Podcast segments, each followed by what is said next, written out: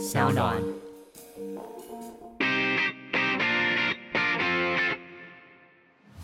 Come on，大家下班尬一下。欢迎收听下班尬一下，我是 Eric。今天呢，要来尬一下的特别来宾呢是呃小 Eric。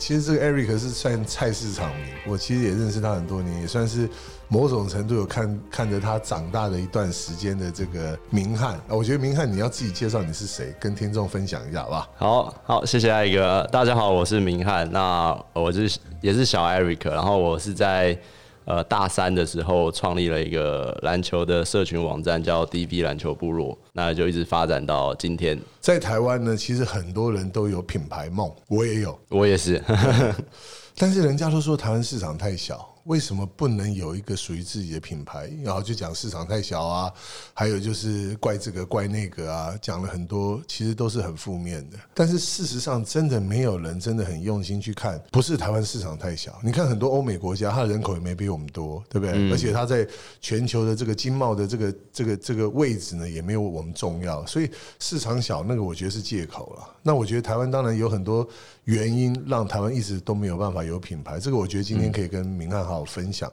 呃，我知道，其实你当时讲你做这个这个平台，嗯，我那时候其实认识你，就是因为你那个平台的影响力。我记得我们是琼斯杯还是我们是 SBO SBO 明星赛。对，我觉得你先跟大家分享一下你起心动念，当时做这个布罗格是怎么会有一个开始的？好，那就回到就是我大三那时候是二零零九年，那刚好那时候是脸书刚进来台湾，然后如果大家还记得那时候有一个 A P P 叫开心农场，就是脸书的应用程式。那因为这个活动以后，然后我开始注意到说，脸书它其实在大学生族群里面的影响力很大。嗯，那所以我就开了一个，有点那时候主要是想说分享一些自己看新闻，然后。呃，尤其是台湾的素人篮球的新闻的讯息，我就开始自己在开始发。那发了两三年以后，发现就是这个粉丝数其实那时候真的蛮多的。那时候在台湾基本上，如果用脸书看篮球讯息，是一定会知道我们的存在。对对，那也因为这样，我们就累积了一群粉丝。那其实到现在已经有三十八万的粉丝。哇，对，那那时候就开始聚集嘛。那从中间也开始说，有一些篮球员开始敲我们说：“哎、你有没有一些什么东西是可以推荐的？”对他觉得说，我们常常关注篮球，一定也认识很多篮球的名人啊，或者篮球的装备商啊。那我也从中间去看到说，哦，其实，在学生运动员里面有很多的需求在于就是定制比赛球衣这件事情。对对，那那时候虽然很多运动用品店也都有在卖这个产品，但是因为定制这件事情牵涉到呃，首先你要有设计师，然后还有你可能买衣服以后还有一次要订个二三十件，有些运动用品店它其实没有这么多的库存，那款式选择也那么多，所以我那时候就想说，那有没有可能我们开始做一个针对克制为主的运动品牌？那对我就顺势把我那时候做的社群名字直接改成了品牌的名字，就是 DV。对，就是 DB，就是 DV。不过你刚刚讲啊，我觉得这个其实刚刚在节目休息的时候，我也跟我们这个制作在谈，我是说。品牌品牌这种东西哦，我先讲台湾好了。我们看到台湾很多比赛的，我我讲 logo 这件事，好，我们先不要讲设计。我觉得台湾其实你看到很多政府单位他办的比赛或活动，光那个 logo 的设计，我觉得它就是一个品牌的很重要的一个视觉。对，但往往都惨不忍睹。所以你刚刚讲到一个重点，就是说很多学校他们其实要办比赛，他们是要有自己的球衣，但以以前都是去做定制球衣的店，看几个 sample 拿了，然后呢什么对，随便就上了。在这中间，你觉得你们真正的特别的优势在哪里？其实我觉得消费者，也就学生，其实也在进步了。就是在呃，我现在已经做了这个品牌做十二年了。那十二年前，其实大家在关注这种克制球衣的时候，其实他是不会太在意，就是自己学校的呃名称是什么字体。对然后我说球衣的配色，它可能有一年是黑色，下一年又是绿色，因为那时候的提供的选项，其实说真的，就算你有呃想说你的球衣都要是同一个色系，嗯但是供应商可能也没有这个选项让你选。对对，所以后面其实就比较乱。那我觉得，在今天已经到十二年后的今天，其实现在大家都很在意这件事情。真的，真的对，尤其是脸书、IG，其实年轻人都开始使用这些社交网站以后，其实这种网站都很注重视觉。对所以，诶，如果隔壁学校或者是另外一个大学的系所，它的 logo 这么好看，球衣这么帅，嗯，但是他球技可能其实还好，对那可是我自己就会觉得啊，我有没有可能去把它做的帅一点？不要说呃，就是赢球是赢球啦，但是照片看起来为什么好像我是输球的那一方？对，所以就开始有这个这个氛围开始产生。所以我觉得呃，赛事跟运动品牌，其实运动基本上就是靠赛事来撑起来的对。所以赛事的品牌其实也是一样的道理，也会大家会开始追求说，我一样参加一个马拉松，我一样参加一个篮球赛，那我身上穿的东西是不是能够帅一点？对。对，其实你你在创这个品牌 DV 的时候，那前面这个过程呢、你开始跟学校、跟球队在接触的时候，我记得我以前也是球队的，球队那时候其实球衣呢都是教练决定的，对对对。甚至有时候是学校他自己采购去做决定。对。所以，如果今天采购是个二百五，他就选了选择一个很简单的，反正只要那个学校的名称你不要没有就好，其他他根本不 care。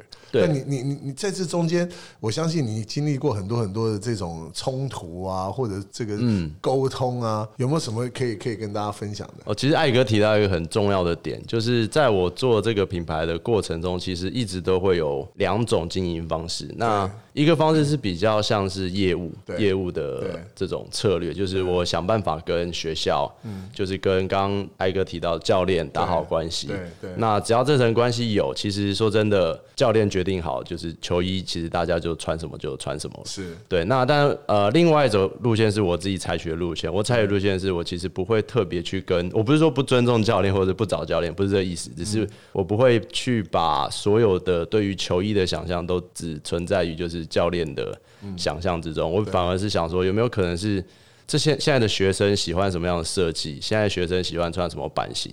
然后我把这东西做得很漂亮、很帅，对让学生看到以后觉得，哎、教练，我想要这个产品。对对，那我觉得这个会比较呃健康一点，是说，就是如果我今天的品牌的强项是建立在业务能力的话是，那相对的，其实整间公司它对于产品的这种进步追求，其实就不会这么高。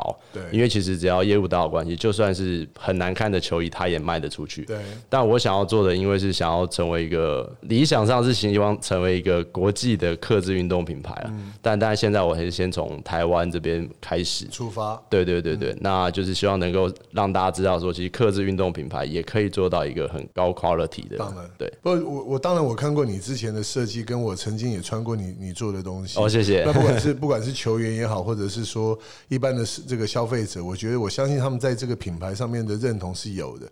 那另外一个很重要的重点，你刚刚讲市场市场哦，就是说，如果台湾这种克制化的这些球衣的市场，想必对你公司来讲，营收的占比，我相信应该还有很大的空间。那另外一个就是说，现阶段的你对未来的这个市场，或者是说你刚刚讲说这个叫做克制球衣的市场，你在国际上有有没有什么可以跟大家分享？它是做的非常成功的，有没有？呃，其实因为克制这件事情，它牵涉到设计师还有后端的供应链，嗯，所所以呃，一般大的运动品牌，它大部分只会做到就是球衣的成品，所以如果你要去做加 logo 啊、加号码啊对。这种部分的话，其实大品牌它它的经销系统是不会帮你做这个服务的，对。所以在国际上其实并没有存在一个说呃各个地方都买得到的克制球衣，对。那反而是因为这种供应链它需要比较多在地的弹性。对。就是很多都是呃，我可能三天后要比赛，嗯，然后今天跑来订球衣，然后就要开始有订球衣啊，然后印制啊、加工啊，甚至设计 logo 这种，是所以它跟在地会比较紧。对，所以呃，在这个过程中，我也发现，就是其实，在台湾做这件事情的越来越多，嗯，就是我一开始做的时候，可能只有三四个专门在做这件事情，对。而且说真的，就是都没有做的很专啦，对。但是现在其实是三四十个都在做这件事情，所以我自己当然会觉得说是好事，因为消费者有更多的选择。选择，对。然后，但我自己也会去思考说，我虽虽然透过了克制运动品牌这个呃形象，建立了一个运动品牌的形象，但是我未来还是希望能够去切入一些，譬如说个人定制，对，就是呃，像我自己可能有一个我喜欢的配色，或者我球鞋有一个这个配色是一般运动品牌它也不会去出的那种很花俏的颜色，或者比较有我自己故事的那种图腾，嗯，那我可以为我自己做一件球衣，那甚至不是球衣，也可能是一个 hoodie 大学帽 T，嗯，那这些其实在我们公司都现在都列为一个很主要的发展方向，就是有没有可能让我们呃球队的生意变成是个人就可以做采购？现在那个个人化的设计啊，其实，在很多品牌上面，大家也开始在思考对对对。可能是 Nike、Adidas 啊、Puma，或者是那个 All Star、Converse，对，他们就是你买那个鞋子，可能有一些空间，你是可以自己去设计的，对对对，去设计以后交给这个鞋那个品牌方，品牌方再把你的设计放到鞋子里，你可能买到那就是世界上独一无二的。对，那其实，但是毕竟这个东西都是小众的市场，对不对？对，那那你怎么看你这个自己这个刻字化的品牌未来的发展？其实我觉得，呃，因为我其实也曾经担任过另外一个国际的运动品牌。牌叫做 Dada Supreme，哇，那他早年也是在 NBA 里面有签很多的 NBA 球星。对，那我在那边待了两年，其实我也发现说，其实每个运动品牌它会都会从某一个逆取市场开始成长。对，譬如说 Lululemon，它就是以呃瑜伽。开始，但是它后面其实开始就就开始延伸了，女生开始有男生，对，就开始多了。那像 Under Armour 一开始它是做紧身塑身衣，对 Nike 一开始做跑鞋，嗯。其实他们都会从某一个 niche 市场着力以后，然后让大家知道哦，其实像 New Balance 大家看到就哎是跑步的龙头，对，呃现在我不知道是龙头，但曾经是龙头的概念，总统鞋，对，但是美国总统穿来跑步的，对对对，没错。那所以如果我们能够在某一个领域已经是让人家公认第一以后，我觉得要延伸到其他的运动领域都很方便。那另外就是。虽然我一直在强调的是克制的概念，但并不代表我们就不能做这种单品的市场。对对，只是说现在消费者可能对于单品的选项有还是有很多的选项，那我们能不能做出就是属于我们自己的特色？那这个说老实话，我也还在找，嗯，就是什么是 DV 的做单品的文化会是什么？对对，有时候我跟你讲哦。我觉得这个品牌的精神跟它的价值在于，就是说，你刚刚讲，我觉得那个文化很重要。因为其实我我讲的，你说 Nike 今天做一件衣服或做一双鞋，如果一样的东西，Adidas 也做出来，但是他们第当然第一个，他们会在产品的设计上会会会会有不同，所以这个东西就是差异化。另外一个，在有一些特殊材质上面有专利的，他们彼此后面有非常多的研发团队去找到这些单特殊的材质，变成是他们的专利，那别家没有。就我。我刚刚回到一个问题，就是说，那 DV，你刚刚讲台湾就是这样了，不是市场太小，台湾相对市场小，相对竞争也多。只要有一个人觉得，哎，这个东西好像有点市场，大家就会进来抢，进来争。那你不可能跟大家比的是价格啊。对。所以你刚刚讲这个品牌的文化跟它的价值，在 DV 这个品牌，你未来你希望能够着重在什么上面？对，其实我想，我我可以先分享一下，就是我我在做大大 Supreme 的时候，其实我在大陆，呃，中国大陆做两年，那时候在。上海这边，呃，二零一四年到二零一六年，那从那里面我就开始看到什么是一个品牌的文化。因为大大小品它一开始创办是在纽约，那后来又到了洛杉矶。那其实，呃，说老实话，这些运动品牌，不管是服装也好，还是球鞋也好。他们大部分的研发中心，甚至是量产，都是由台湾的公司，有很多都在掌控这件事情。嗯，对。那为什么这些科技跟研发，一本是设计，基本上很多都来自于台湾的公司来协助？为什么台湾没有办法做一个对啊文呃品牌出来？对，那我当然觉得，在在这个过程中，我就发现有一块事情是，说真的，台湾当然市场是是是小没有错，对，但是它也有它的优势，就是我们的供应链优势其实还是存在，只是说我们敢不敢把，尤其是美北美这个市场，我们能够做出一些故事。那其实如果北美能够有一些故事出来，到全世界基本上都很有影响力。那我自己其实呃，因为我那时候我在台湾，然后我去大陆的时候，我也在研究说，呃，如果我是一个台湾品牌要进中国大陆的时候，会遇到什么？挑战。那我其实遇到一个非常非常大的挑战，因为 DB 在台湾所经营的文化是素人篮球文化，就我很强调就是在地主义这个这个概念。对，但是如果离开了台湾的时候，我如果还在强调这个时候，就是会变得是呃没有落地的感觉，就是我我没有办法在另外一个地方去强调台湾的的故事嘛。嗯，对，所以我觉得这个是我自己在发展的时候，我目前还没有找到一个明确的。嗯，但是我我觉得有一个志向是说，就是运动装备品牌跟呃运动球队之间的关系，就是如果像日本其实有亚瑟士，嗯，美金农，对对，那韩国有韩国的品牌，中国大陆中国大陆品。品牌，然后美国有美国品牌，欧洲也有欧洲的品牌，就是 Adidas 啊，啊那我们没有办法去创造一个就是台湾的专属的，就是从这个文化开始的运动品牌。我觉得这个会影响到很多，就它不只是不只是装备这件事情，还有就是跟运动员之间的关系。那这是我毕生都想努力的地方。对啊，其实你刚刚讲了，我说台湾的确是很多运动用品最大的代工跟设计都来自于台湾，所以其实说。如果与其你讲全世界最会做鞋子的，绝对不是 Nike、Adidas，最会做鞋子是台湾。可能像这个宝成啊、丰泰啊，对不对？像什么钻石鞋，他们其实他们都是代工所有全世界大品牌的鞋子。所以说做鞋子，台湾很厉害。对。那你刚刚讲的，其实不管是在彰化、台中，其实不丰泰啊、宝成啊，或者是我们刚刚讲钻石鞋业，他们这些其实整个这个设计的团队其实也在台湾。所以就像你讲的，那很奇怪哦，台湾就没有一个敢做。品牌的企业，他们就习惯做代工，对不对？这个在你这十二年当中，你自己看到台湾未来、现在以后，它有没有可能会有一天会有个运动品牌出来？而且前面我们也知道啊，很多包括我自己，包括你，我们都自己做过品牌，但是始终就是卡卡的，嗯，然后到一个。到一个阶段就会面临到你要不要再很大的投入，嗯，可是很大的投入，基本上资金就是个问题。我们先不要管市场，谁说台湾做？你说全世界最会做手机的是谁？当然是台湾人，嗯，对不对？红海就是全世界代工手机最大，全世界最会做电脑是谁？当然是广达，当然是人保这些，但他们都是代工，对，这很可惜啊。我觉得最大差异真的在就是回到最一开始想就是文化的部分，就是呃，因为实际在美国待过，也跟美国设计师沟通以后，会发现就是台湾在代工的还有研发这件事情，其实真的很强。对对，但是在原创的概念，还有就是讲故事这件事情，一直以来都是非常呃，但我觉得就是没有没有错，是蛮弱的。但是就是因为我觉得这已经不是单一的问题。对我常常会听听到就是一些行销专家说，哎，你就产品讲一些故事就好卖啊。但难就难在讲故事嘛，就怎么讲出来，就是真的不是说我想做 就做得到的。那我。觉得这一块其实，在欧美就真的很厉害。那我说厉害，是因为，呃，譬如说随便一个一个 logo 画出来，嗯，说真的，如果是今天在美国是一个嘻哈歌手很有名的，穿上去，他就是一个。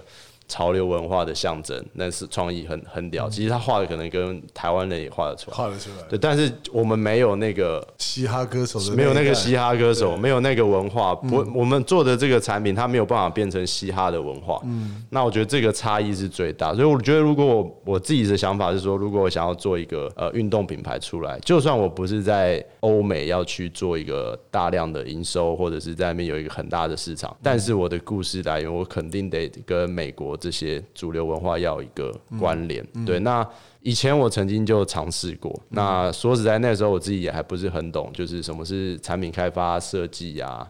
行销这这些东西，但现在如果有机会可以再做一次的话，那我相信是呃成功机会很多很高啦。对，所以你刚刚讲说，如果有机会再让你做一次，其实你现在目前也一直不断在尝试各种的尝试嘛。对，对不对？那你刚刚讲说说故事啊，我们单纯就这件事情来讲，你看这个就可以延伸到一个问题。现在国内其实有两个很大的赛事，一直受到大家很大的关注。我讲篮球了，因为你毕竟还是以篮球对对对对对，一个就是 HBL，一个就是。UBA，嗯，那这两个赛事呢，其实从观赏性的人口来讲，还有它比赛的价值来讲，其实都已经越来越高了，对，对不对？那可以看到这两个比赛后面呢，就有两个很大的品牌，一个就是 Nike，一个是 Adidas，对。所以如果今天台湾自己要有自己的一个品牌，就像现在中国大陆，它其实很多的赛事已经不一定是 Nike 或 Adidas，嗯，它自己本土就有安踏啊，然后三六一啊，对，他们。包括你看 CBA 跟 UB 大陆的大学跟 SB 呃 CBA 都是李宁的，嗯，哎 CBA 也是对大学也是，但我们都知道那个签约金是相当高的，像中中国大学男子篮球赛那是十亿人民币，等于相当于是四十五亿四十七亿台币，嗯，台湾如果真的有个品牌，它能够赞助 HBO 或者 UBA，当然第一个还没有，第二个就是说，如果你是你的话，你想要从这些。很知名的赛事，或者是这些很很多的球队，你你会想要怎么切入？你有没有自己的一些想法？就是我其实我们 DV 曾经赞助很多 UBA 单支的球球队，队但现在没有在赞助。但对中间有一个很大原因，是因为当我要执行赞助联盟或球队的时候，有一个很大的门槛在于球鞋。对，哦就是很多球队他他愿意接受赞助，但是如果我没有办法提供给他一个好的球鞋的话，其实他还是得买 Nike、Adidas，对对，尤其这种跟运动表现有关的，那对这就就很难去转移。对对，所以我觉得呃最大挑战会在这里。那当然我我当然另外的想法是说，并不也许不一定是说呃，假设我有机会赞助 HBO 或 UBA 或者其他的这种学生篮球联联赛，对对，那其实我不一定要包全身了，就目前我的能力当然没有办法做到球鞋，嗯，对，但我可以在服装上去做合作。那如果有这个空间，那其实我我自己其实都在想想一个想法，当然我没有办法去说这是对或错了。对我说我这个品牌，其实我希望未来它赚钱成功了以后，当然现在有一点点成绩，但我不会说这是、这是很高标了。对对我说，如果有一天我们真的能够成型，嗯，那我当然是希望说，在 DV 这边赚的钱，它可以回馈到就是这些在台湾的赛事也好，球队也好，嗯，对，那我觉得这才是就是做 DV 的初衷，就是把很多草根运动员买买装备的这些利润也好，那就是我把这些东西回馈到就是这些人参加的比赛，或者这些人能够做更好的装备，我觉得这是一直想要做 DV 的一个初衷。OK，那当然，DV 未来的这些规划，我觉得都是在篮球上面。那在其他运动上面，你你们自己有没有一些计划，或者是说也想要从事这样发展？大家都知道嘛，我我第一个我说棒球，比如说现在棒球在台湾毕竟还是一个国球，对啊对啊其实我我很不喜欢把台湾这个运动加上国家的，因为这样好像又很局限这个其他的运动，好像哦好棒球是国球，其他球好像就是没有很多人。其实错了，其实台湾嗯从事运动人口最多的运动应该是篮球，对对不对？然后跑步都相，只是说观赏型的部分，棒球是最大的，因为毕竟它的职业化是最最成熟的。没错，没错。所以在这个我我们单纯讲，就是说除了篮球以外，在棒球这一块，你们接下来会不会有一些涉猎？其实棒球，呃，我一直都有关注，而且我今年也有去看，哎、去年啦，去年有看那个 P 十二 P 十二的比赛，那对现场真的是很很很精彩。对那只是说我没有打过棒球，但是我知道棒球很很吸引人。对那我也希望今年有机会能够跟一些呃中华职棒的球队能够有一些合作。对对，那这也许会是我们切入棒球的一个方式啦。我听说这个，当然我们节目没关系，这个你你是可以直接讲，好像跟兄弟接下来有一些商品会有一些合作。对对对，也也是有有一些机会啦。对那就是说，呃，中信兄弟他本来就有一些商品开发的项目，是那我们有机会就是有一个提案可以去做一个合作，那也希望透过这个合作能够。呃，首先就是呃了解，就是中信兄弟的球迷啊，嗯还是棒球文化，他们希望有什么样的产品？对。那另外也可以去探索说，就是在 DV 的呃能力里面，还有嗯如果我们把我们自己过去所认识的运动设计放进来以后，会不会有一个新的什么火花嗯对？那这也是今年就是大家可以期待看看的不。过我我我讲我自己是个球迷哦，那这种长时间的职业赛事呢，我觉得在前期的设计跟他们也会有一些主题活动的连接很重要。那还有一个就是球员的记录，对不对？我们在美国，其实你去每一个他们的这个主要的球馆的的 store 商店里面，嗯，呃，球星绝对是球赛跟球队的资产，没错没错。那球星呢，他的他一定有他们在商品上面的这个影响力。对。啊、大家比如说我喜欢谁，我就想要买一件他的球。哦，我们讲最近 Kobe Bryant 好了，虽然现在大家都不会去消费他的商品，但是毕竟拥有曾经想要纪念嘛？对，所以接下来我觉得 DV 呃，如果说要在台湾杀出一条血路，在棒球的话，因为你你已经很篮球，在棒球上面，我希望能够跳脱一个传统棒球商品的思维。对我觉得可以，比如说谁说棒球迷都是男的，对不对？谁说棒球迷不会有女的？其实女的也不少，对不对？所以在这上面，我不知道你们未来会有什么样一些创意或想法。其实呃，当然我我会拿美国最知名的就是 MLB 来做比喻啦。OK，MLB 对，MLB 它的纽约洋基队的 NY 的帽子或 LA 的帽子，其实它当然一开始它是都是以棒球文化为基础去做，对但其实往后开始，它已经变成是潮流的象征。到后面其实呃呃，就算我不是棒球迷，我我可能身上也会有一个 NY 的包包或者是帽子，真的，对，所以我觉得呃，中信兄弟在台湾，我觉得是有这个这个可能性的，这是历史定位的，对对对，因为毕竟也也够久，粉丝群也够大，对，那只要我们好好的去包装，然后呃，我觉得我可能会想要注入一些元素，就像艾哥刚刚讲的，就是呃，过去的商品可能大家都比较专注在，因为是卖给对卖给这个球队真正的这种支持者，那我觉得这一块已经做的非常棒了，所以我觉得我我不用再锦上添花。那但如果我们可以做了一个是呃，透过商品比较潮流性一点，然后流行性高一点的话，能不能吸引就是本来不看棒球的人？对。那但是他喜欢这件商品，结果他就穿穿在身上，在街上走，慢慢的他开始就跟这 logo 认识，然后知道说哦，这是一个中信兄弟的 logo。对。然后慢慢的有可能进场支持，甚至以后就是支持这个球队的球迷。那我觉得这是我想要去尝试，我不敢说就是一定会成功，毕竟。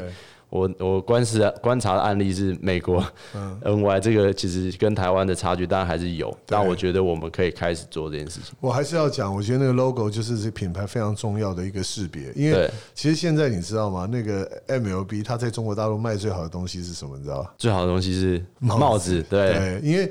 但是你知道吗？我实际问过，像我有一个很好的朋友，他在昆山当昆山市政府体育局的这个局长，他本身非常喜欢 MLB 的帽子。但是你问他那个 logo 是谁，球队不知道，所以他只觉得 logo 好看。然后他也有收集美国大学生的运动大学，你知道吗？像 NCAA 或者是他们的那个美 football，就是大学的这个 football 的这个球球队的 logo 的商品，尤其是帽子。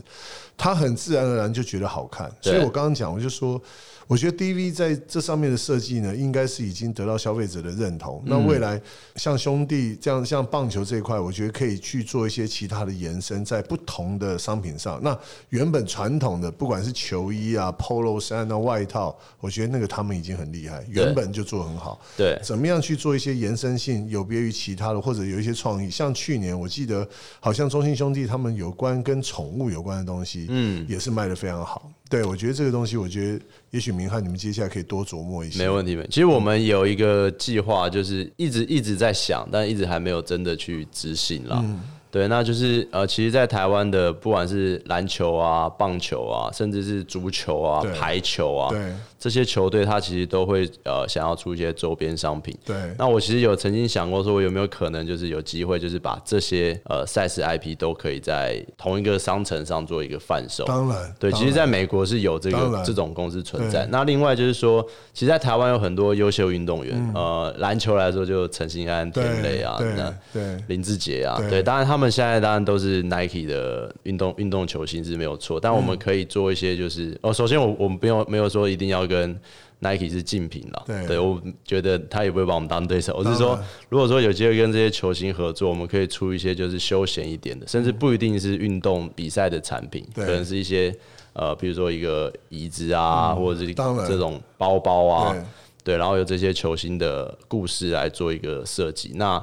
呃，以每个运动员自己的文化开始去建立每个运动员自己的品牌。哎，我觉得你让我觉得在节目中，我想跟大家谈，我觉得你这个商业模式是对的。台湾其实有非常多知名的选手，对我觉得你只要去打通跟这些他们这些选手背后的经纪人或者经纪公司谈好，因为。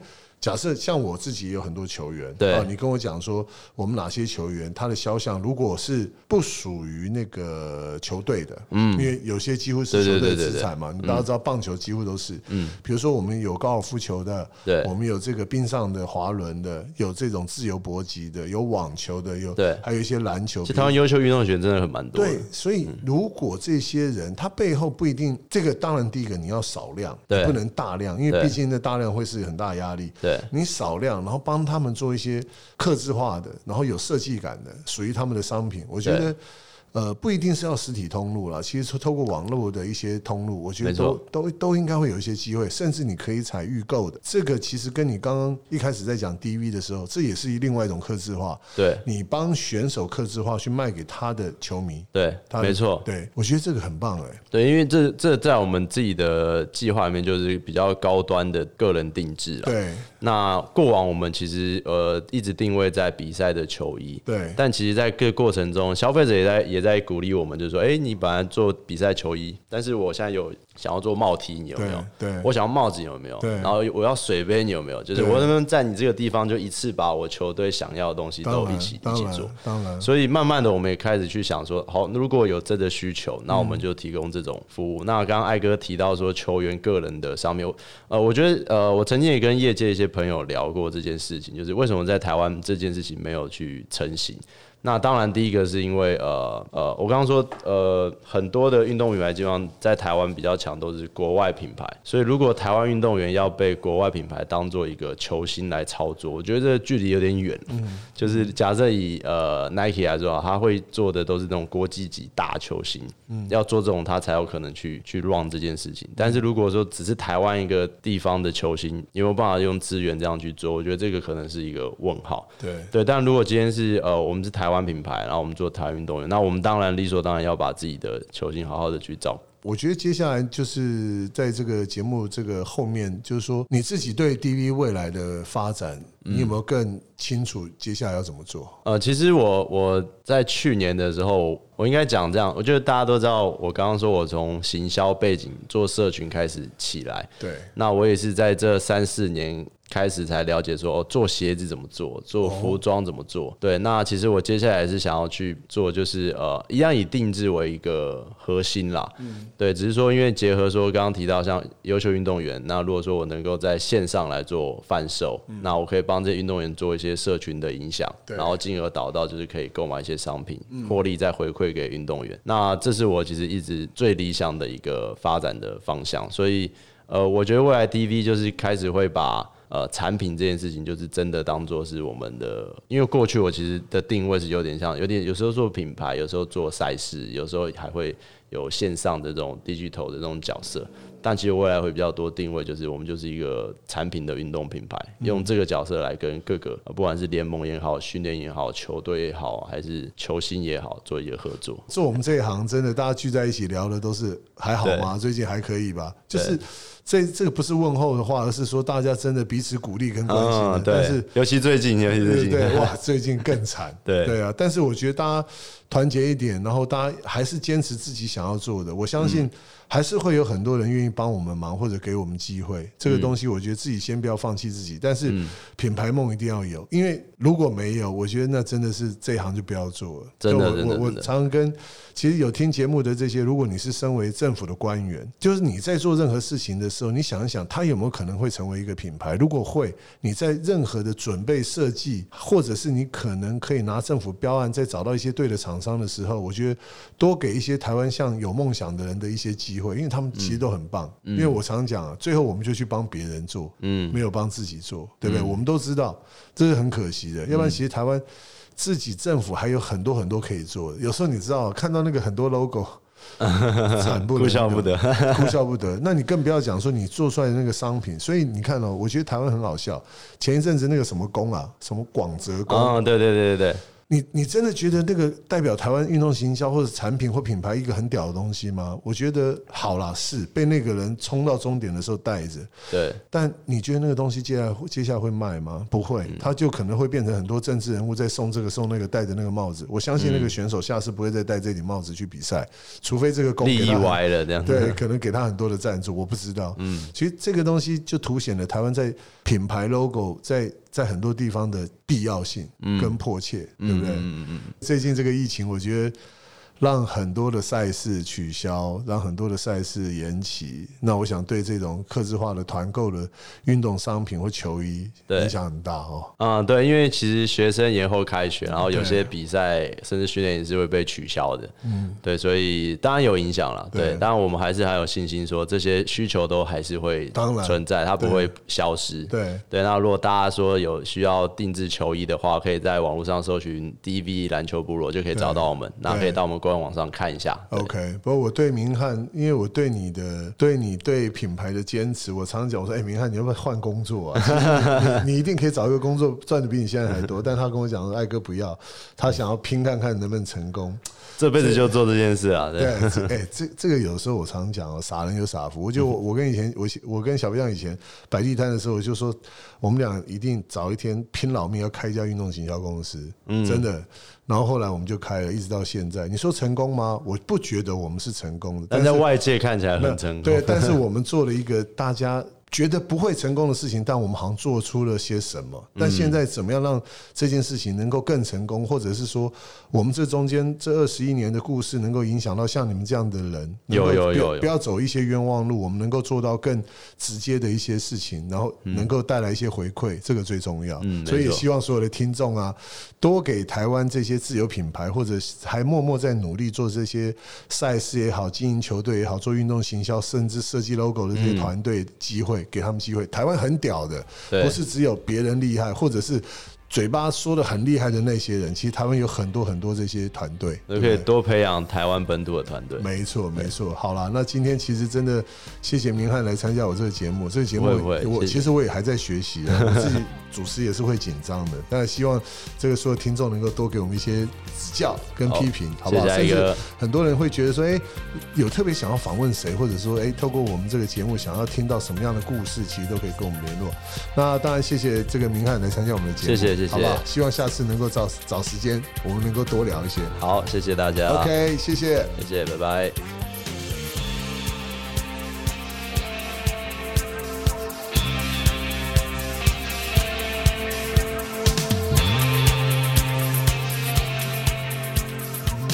喜欢下班尬一下的听众朋友，欢迎你们到 Sound On 还有 Apple Podcast 订阅我们节目，也欢迎留言给我们哦。